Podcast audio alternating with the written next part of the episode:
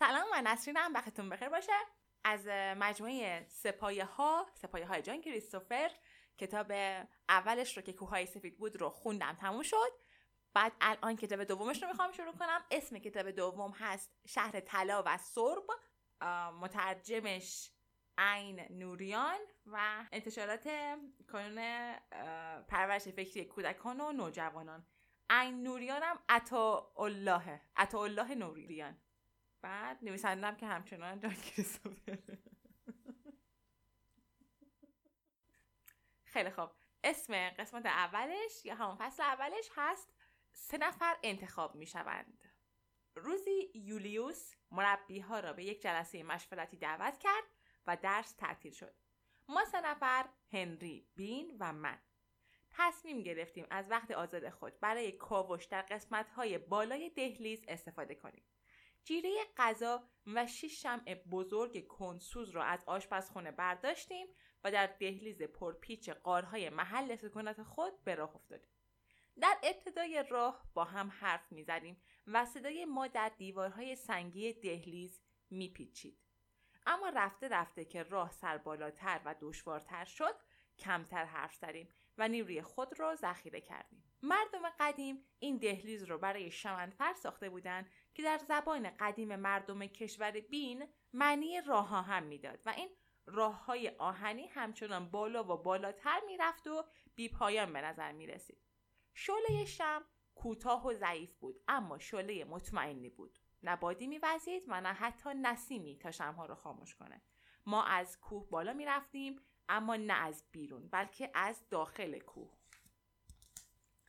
من بازم مثل دفعه پیش از این مسئله دچار حیرت شدم. این هم یکی از معماهای بیشمار مربوط به نیاکان ما بود که از همه گیج کننده تر ولی نزدیکتر و دم دستتر از بقیه بود.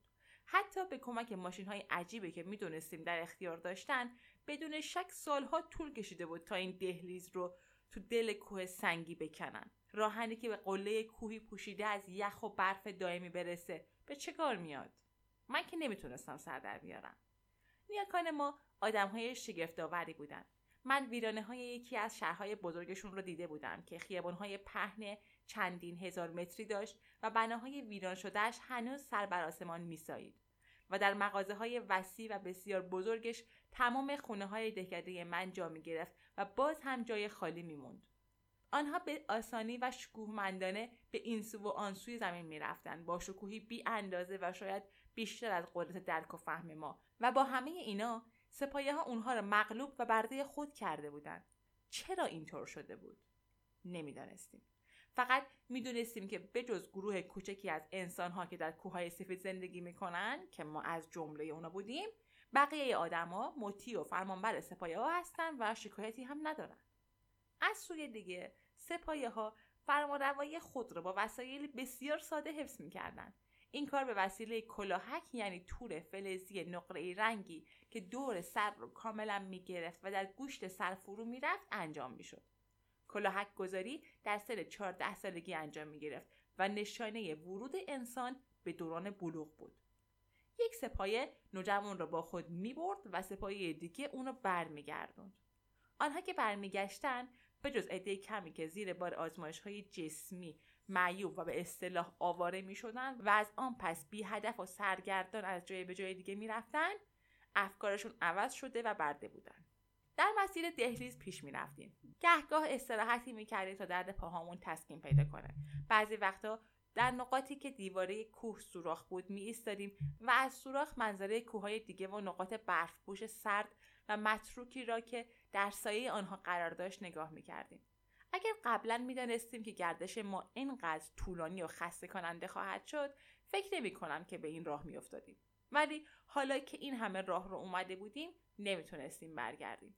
چیزهای کوچیکی پیدا کردیم یه دکمه یه جعبه مقوایی که روی اون نوشته شده بود شطور و تصویر جانور چارپایی مانند اسب گوش پشت برام بود و یه تیکه روزنامه به زبانی که ما یاد می‌گرفتیم با مطالب نامفهوم ما می‌دونستیم که تمام اینها مربوط به بیش از 100 سال قبله به زمان پیش از اومدن سپایه ها سرانجام به غاری که در پایان راه هم بود رسیدیم. در اونجا پله های سنگی به محلی رسید که همچون یک قصر بود. در آن بالا در تالاری وسیع و چوبی از پنجره های بسیار بزرگ به تماشای منظره شگفتآور پرداختیم. بر ما قله هایی بودند که دره رو زیر پا داشتند و در ته دره رودخونه جریان داشت که به دوردست ها می‌رفت. سپیدی قله ها در آفتاب چنان درخششی داشت که چشم را آزار می‌داد و آب رودخونه که یخ بسته بود به نظر میومد که جریان داره. آیا اینجا محل زندگی پادشاهی بوده؟ پادشاهی که بر جهان حکومت می‌کرده ولی دوست داشته که تو اینجا بر روی این بام جهان زندگی کنه؟ آیا تالار کاخ یک پادشاه باید پر از میزهای کوچیک و دارای چندین آشپزخانه باشه؟ به جستجوی خود ادامه دادیم و تابلوی پیدا کردیم که روی اون نوشته بود هتل یونگ. می‌دونستیم که هتل یک مهمانخانه بزرگه که مسافران در آن اقامت می‌کنن اما هتل در اینجا و بر قله کوه چه می‌کرد؟ این موضوع هم همونقدر پیچیده و تعجب آور بود که موضوع کاخ پادشاه. کسانی که در این اتاقهای وسیع رفت آمد می‌کردند و رود یخبسته محصور در میان کوههای پوشیده از برف را تماشا می‌کردند مردان و زنان معمولی بودند نه پادشاه و در باریانشان آنها چه آدمهای غیرعادی عجیبی بودند. به خودم گفتم که در آن روزگار شاید همه مردم مانند شاهها زندگی می‌کردند به تماشای بیرون پرداختم. این چیزها حتی با گذشت یک قرن خیلی عوض نشده بود اما برای من خیلی چیزها تغییر کرده بود. شیش ماه پیش من در دهکدهمون که با اسب تا شهر یک روز راه بود یک شاگرد مدرسه معمولی بودم. پسر خاله من جک همبازی زمان کودکیم قبلا کلاهک به سر گذاشته بود و قرار بود من هم سال دیگه با پسر خاله دیگرم هنری که از قدیم با هم اختلاف و درگیری داشتیم کلاهکدار بشیم. از اون پس من مرد می شدم مثل مردها کار می کردم و به موقع خود جای پدرم رو در آسیاب می گرفتم در دهکده من زندگی می کردم و سرانجام در همانجا هم می مردم و مرا در گورستان کنار کلیسای ده که برج بلندی داشت به خاک می سپردن. همه مردم این شکل زندگی را بی چون و چرا میپذیرفتند و چیزی کاملا عادی می‌دونستند تا اینکه یک روز مردی به نام اوزماندیاس به دهکده ما اومد. به ظاهر از آوارگان بود. اندامی درشت داشت و به طرز عجیبی سرود و شعر می‌خوند. وقتی حرف می‌زد مربوط و نامربوط را به هم میبافت. اوزماندیاس مرا نزد خیش خواند و سرانجام خود را به من شناساند و مقصودش را آشکار کرد. او آواره نبود. بلکه ادای اونها رو در می آورد تا بتونه بدون مانع و سوء زن سفر کنه. کلاهکش قلابی بود. وضع سپایه ها رو برای من تشریح کرد و درباره انسان های بی کلاهکی که در جنوب زندگی می‌کردند به من اطلاعاتی داد. اوزماندیاس از من پرسید که آیا میل دارم دست به سفر دشوار و خطرناک بزنم و به آنها بپیوندم یا نه؟ به این ترتیب با نقشه و قطب نمایی که او به من داده بود دهکده ما را ترک کردم. هنگام فرار هنری قافلگیرم کرد و مجبور شدم او را هم با خود ببرم. با هم از دریا گذشتیم و در سرزمینی دیگر نفر سوم را پیدا کردیم. او ژان پل نام داشت و چون خیلی بلند قد و لاغر بود اسمش رو بیمپل گذاشتیم. با هم به جنوب رفتیم. سفر همون گونه که اوزماندیاس گفته بود دشوار و خطرناک بود. نزدیک به پایان راه با یک سپایه جنگیدیم و با کمک یک سلاح قدیمی که در ویرانه های یکی از شهرهای کهن پیدا کرده بودیم او را از بین بردیم و به این ترتیب به کوههای سفید رسیدیم. در گروه آموزشی ما یازده نفر بودند که برای اولین حمله به دشمنان آماده می شدند. آموزش ما هم از نظر بدنی و هم از نظر فکری دشوار بود ولی ما از وظیفه‌ای که به عهده داشتیم و از مشکلات رسیدن به پیروزی کم بیش خبر داشتیم. سختی هایی که مجبور بودیم تحمل کنیم قادر نبودن مشکلات رو کمتر از اون چه بود بکنن ولی بسیار با ارزش بودن. ما یا بعضی از ما مجبور بودیم اطلاعاتی به دست بیاریم. ما از سپایه ها هیچ چیز نمی‌دونستیم. حتی نمی‌دونستیم اونها ماشین های خودکار و هوشمندن یا وسیله برای حمل موجودات دیگه هستند ما برای اون که به شکست دادنشون امیدوار باشیم مجبور بودیم پیش از آغاز نبرد اطلاعات زیادی به دست بیاریم و فقط یک راه برای کسب آگاهی های کافی وجود داشت. چند نفر از ما لاقل یه نفر میبایست به شهر سپایه ها ریخ کنه اونها رو بشناسه و خبرهایی به دست بیاره. نقشه ما این بود. شهر سپایه ها در شمال قرار داشت. هر سال بعضی از کلاهکداران جدید را به اونجا می بردند تا به سپایه ها خدمت کنند. کلاهکدارها به شیوه های مختلف انتخاب می شدند من یکی از این شیوه ها رو در قلعه سرخ برج به چشم خود دیده بودم.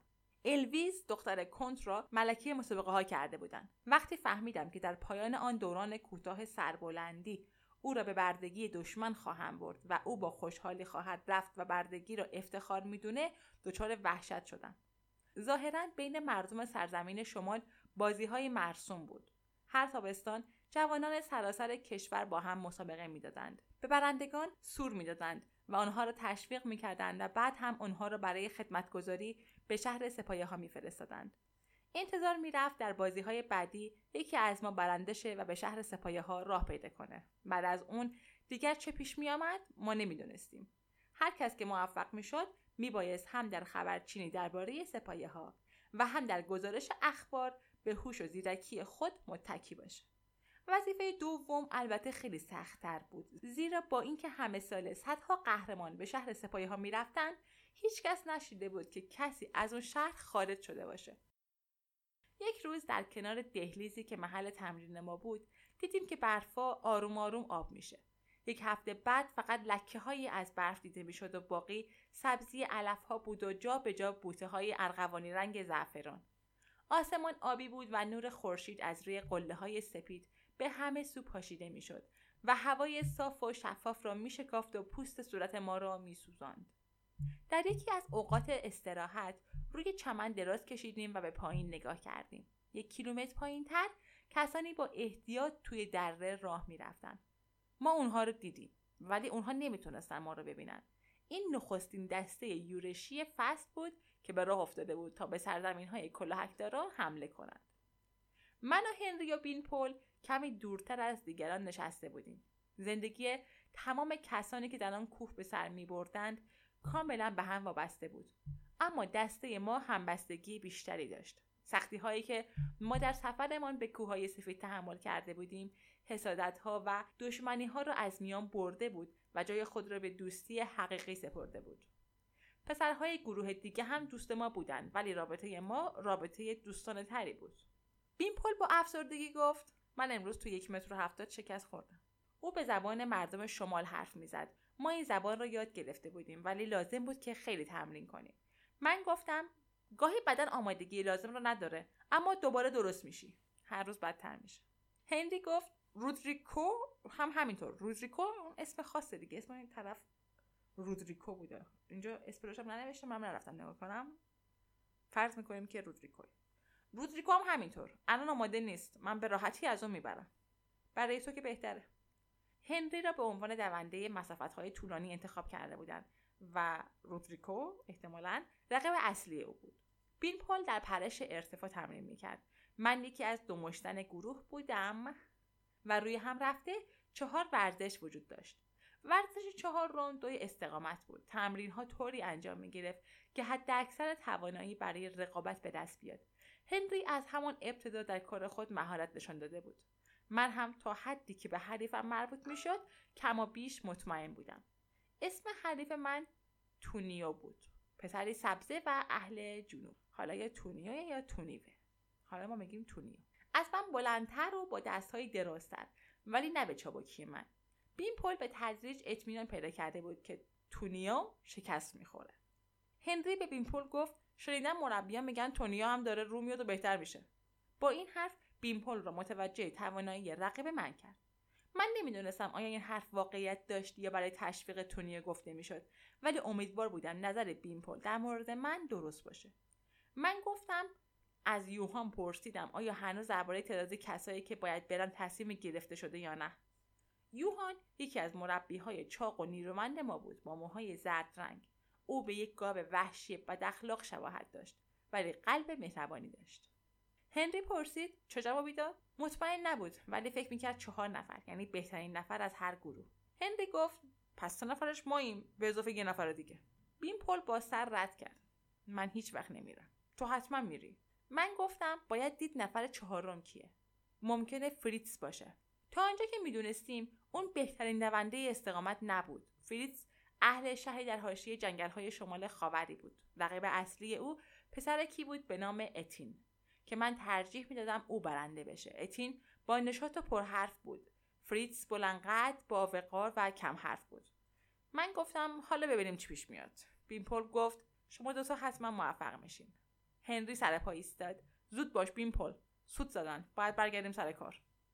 بزرگترها وظایف مخصوصی به خود داشتند بعضی مربی ما بودند و بعضی گروه های حمله را تشکیل می‌دادند کسان دیگری هم بودند که معدودی از کتابهای باقی مانده از روزگار کهن را مطالعه می‌کردند. آنها سعی داشتند بار دیگر فنون و علوم نیاکان ما را بیاموزند. وینپل هرگاه که فرصت داشت پیش آنها می‌رفت و حرفاشون گوش می‌داد و حتی پیشنهادهایی هم می‌کرد.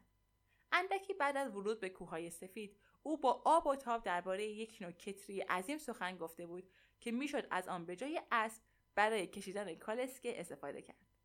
چنین دستگاهی در آنجا کشف یا دوباره ساخته شده بود ولی هنوز درست کار نمی‌کرد نقشه هایی برای چیزهای خیلی مهمتر هم وجود داشت ایجاد نور و گرما به وسیله چیزی که اسمش رو الکتریسیته گذاشته بودن یکی از این نقشه ها بود در رأس کلیه گروه ها یک نفر بود که تمام سرنخ ها را در دست داشت و تصمیمهایش بی چون و چرا اجرا می شد. نام او یولیوس بود. نزدیک به 60 سال داشت، کوچک بود و میلنگید. در زمان کودکی توی گودال یخ افتاده بود و استخون رانش شکسته بود. استخون را بدجا انداخته بودند و از اون پس میلنگید. در آن روزها اوضاع کوههای سفید با حالا خیلی فرق داشت. در آن روزگار اونها که توی کوههای سفید زندگی می‌کردند هیچ هدفی جز زنده ماندن نداشتند و تعدادشان هر روز کمتر می‌شد یولیوس به فکر آوردن افراد جدیدی از دنیای خارج از بین آنها که کلاهک نداشتن افتاد افرادی که باور داشتند که سرانجام یک روز انسانها می‌تونن با سپایه ها بجنگن و آنها را از بین ببرن. همچنین افرادی که بتونن این باور رو در دیگران ایجاد کنند. این یولیوس بود که نقشه کاری رو که ما برای انجام آن تعلیم می‌دیدیم کشیده بود و او بود که تصمیم نهایی را در مورد انتخاب ما می‌گرفت. روزی یولیوس به دیدار ما که تمرین می‌کردیم اومد. سفید موی بود و مثل تمام کسانی که در هوای سرد گزنده و پاک کوهستانی زندگی می‌کنند گونه های سرخی داشت و به اسا تکیه می‌داد. او را که دیدم تمام قوایم را روی مسابقه و زورآزمایی متمرکز کردم.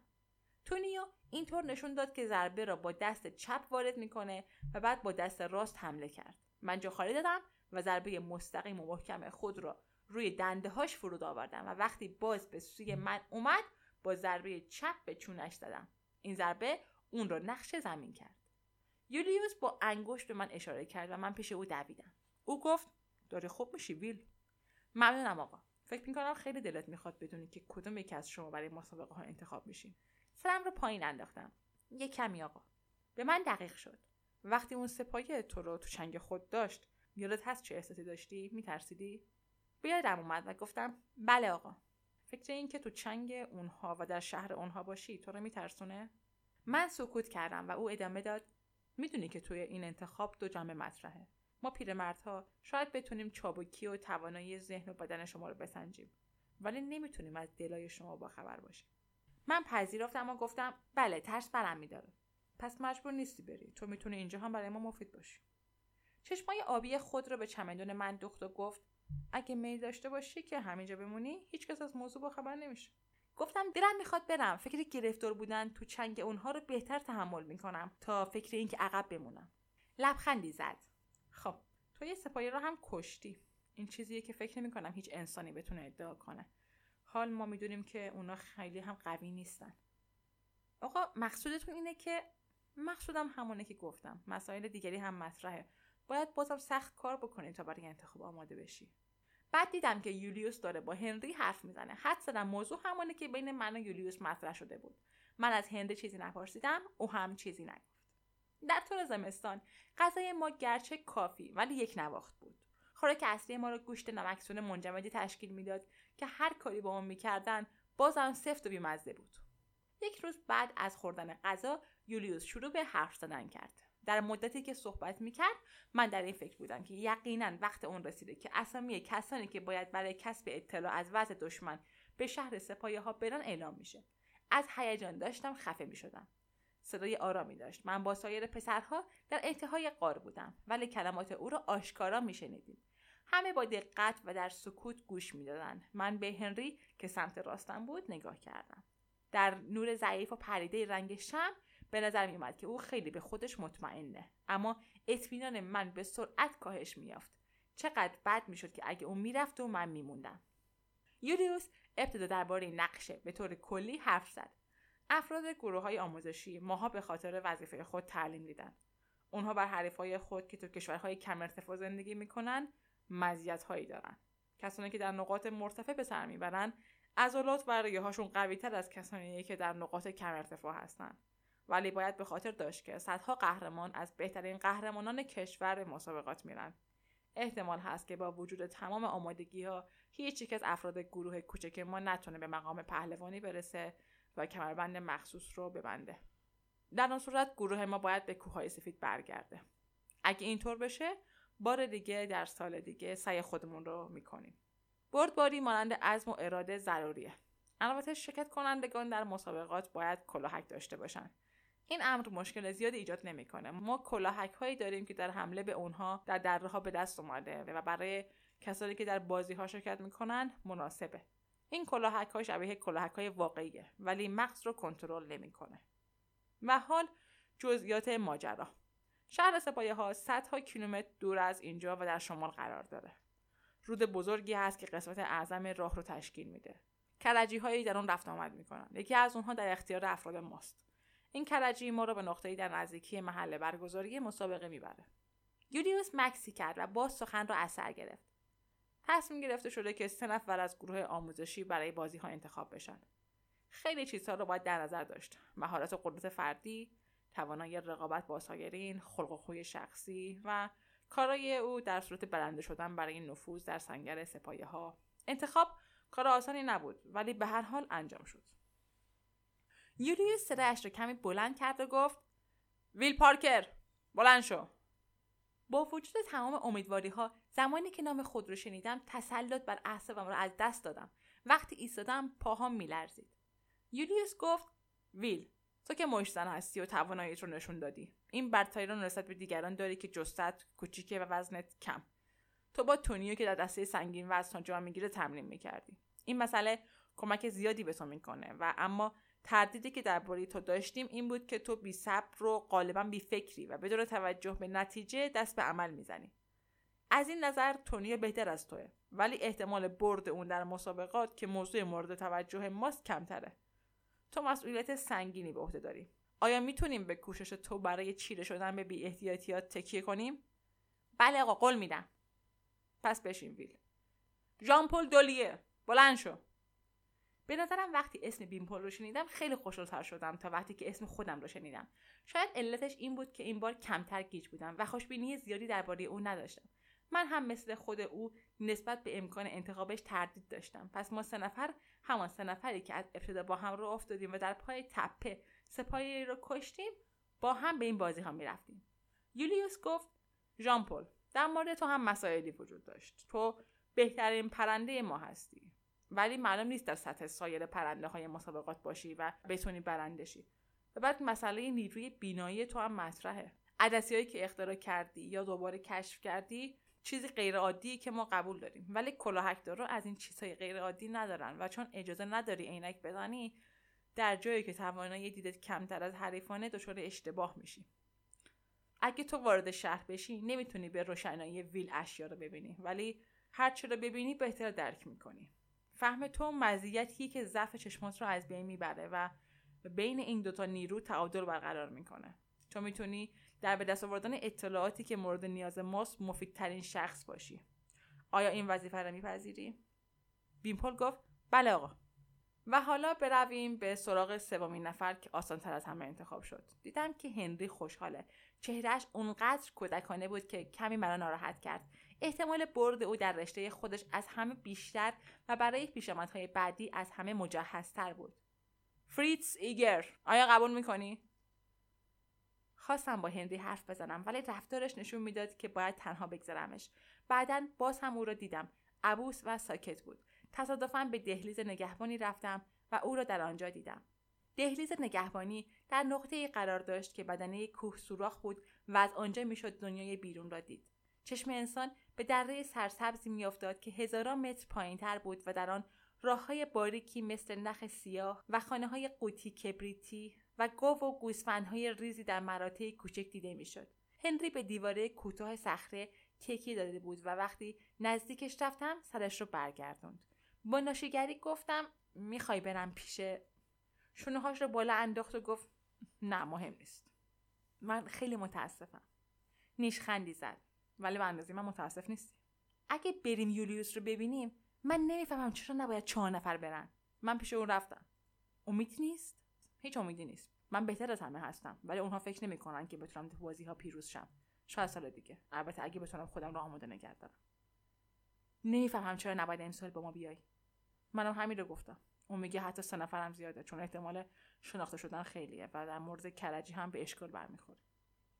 بحث با یولیوس فایده ای نداشت. من گفتم خب پس سال دیگه فرصت خیلی خوبی داری. اگه سال دیگه ای در کار باشه. اگر این گروه موفق نمی‌شد فقط یک بار دیگه گروهی را میفرستادن. من به این فکر افتادم که شکست برای شخص من چه معنایی خواهد داشت. دره کوچک پر از مزرعه و خانه و جویبار که بارها با اشتیاق تماشایش کرده بودم مثل همیشه سرشار از نور و آفتاب بود. ولی یک مرتبه حس کردم جذابیتش رو از دست میده. اونجا خطراتی کمین کرده بود. من از یک سوراخ تاریک به اونجا نگاه می‌کردم ولی این سوراخی بود که در اون احساس امنیت می‌کردم. در گرم و گرم این ترس به خاطر هنری هم متاسف بودم. من می‌تونستم نرم ولی معلوم نبود اگه منو نمیفرستادن می‌تونستم تحمل کنم یا نه. خیلی خب فصل اول تموم شد. اگه منظم پیش برم هر هفته یکیشو می‌خونم یه فصلش رو می‌خونم. گفتم چند کلا چند فصله؟ این که ننوشته کلا چند فصله. اولش ایندکس نداره فهرست نداره. بعد دقیقه. اینجا هم ننوشته باز چند فصله. یعنی اون فصل آخرش نگاه کردم هیچ عدد شماره ای نداره. نمی‌دونم چند فصله. اصلا مهم نیست که چند فصله. من هر هفته یک شو اگه بتونم می‌خونم. اگه که گوش کردین امیدوارم که لذت برده باشید و ادامه روز یا شب خیلی خوبی داشته باشید. خدا نگهدار. Música